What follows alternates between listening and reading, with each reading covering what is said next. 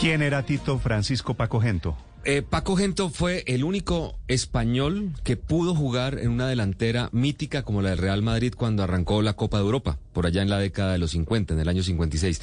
Es el único jugador que ha podido ganar seis Copas de Europa o Champions. Cristiano tiene cinco, por ejemplo. Messi O sea, tiene era- cuatro. Era un futbolista realmente Un importante. Tremendo. Paco Gento, a los 88 años, con 23 títulos y 6 Copas de Europa, es una leyenda hasta ayer viva del Real Madrid. Murió, Hoy, esta, murió esta mañana. esta mañana, esta mañana, y lo llora no solamente España, sino el mundo entero, porque se fue un tremendo futbolista. 6 de la mañana, 35 minutos. ¿Usted había oído hablar de Paco Gento, padre? Claro, claro que sí. ¿Sí? Eh, sabía quién era, sabía quién era, no me parece tan extraordinario, obviamente.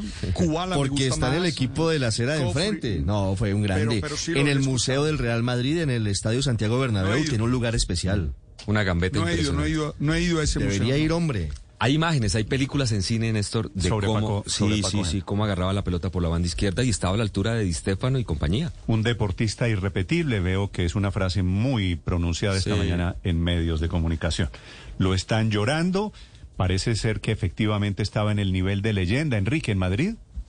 Sí, sí, en el nivel de leyenda. Gento junto con Di Stéfano y Puskas formaban parte de esa delantera del equipo blanco y fueron ellos los que abrieron la cuenta de Copas de Europa del Real Madrid. Contaba Paco Gento una anécdota del año 1956. Imaginen lo que fue ese año, ganar la primera Copa de Europa para el Real Madrid. Un partido que está grabado en la retina de la épica madridista que fue en Belgrado, en la entonces Yugoslavia de Tito. Los jugadores del Real Madrid fueron allí a jugar y se encontraron con un campo de fútbol que tenía 40 centímetros de nieve. Aquello fue horroroso.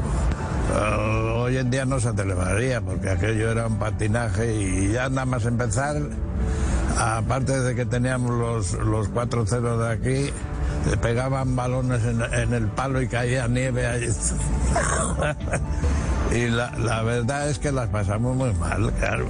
Perdió 3-0 el Real Madrid en ese partido, pero tenían una renta de 4-0 en el partido de ida y pudieron pasar a la siguiente fas- fase y de hecho ganar esa que fue la de 1956, la primera de las seis Copas de Europa que atesora. Gento era hasta el pasado domingo el jugador que más títulos tenía en el Real Madrid. En ese momento, a partir de ese domingo, Marcelo le igualó el número de títulos. Lo llamaban la galerna del Cantábrico, jugó una cifra que a mí nos parece sorprendente en un equipo de fútbol. 18 temporadas en el Real Madrid entre los años 1953 y 1971. Como decía, hasta este domingo, igualado por Marcelo, tenía 23 trofeos. Tenía 12 ligas, dos Copas de España, una Intercontinental, una pequeña Copa del Mundo y dos Copas Latinas. Además de las seis Copas de Europa. Jugó 600 partidos y marcó esta leyenda del fútbol español y mundial 182 goles, Néstor. Muy bien, gracias, Enrique. 88 años tenía 88. don Paco Gento, que murió esta madrugada en Madrid.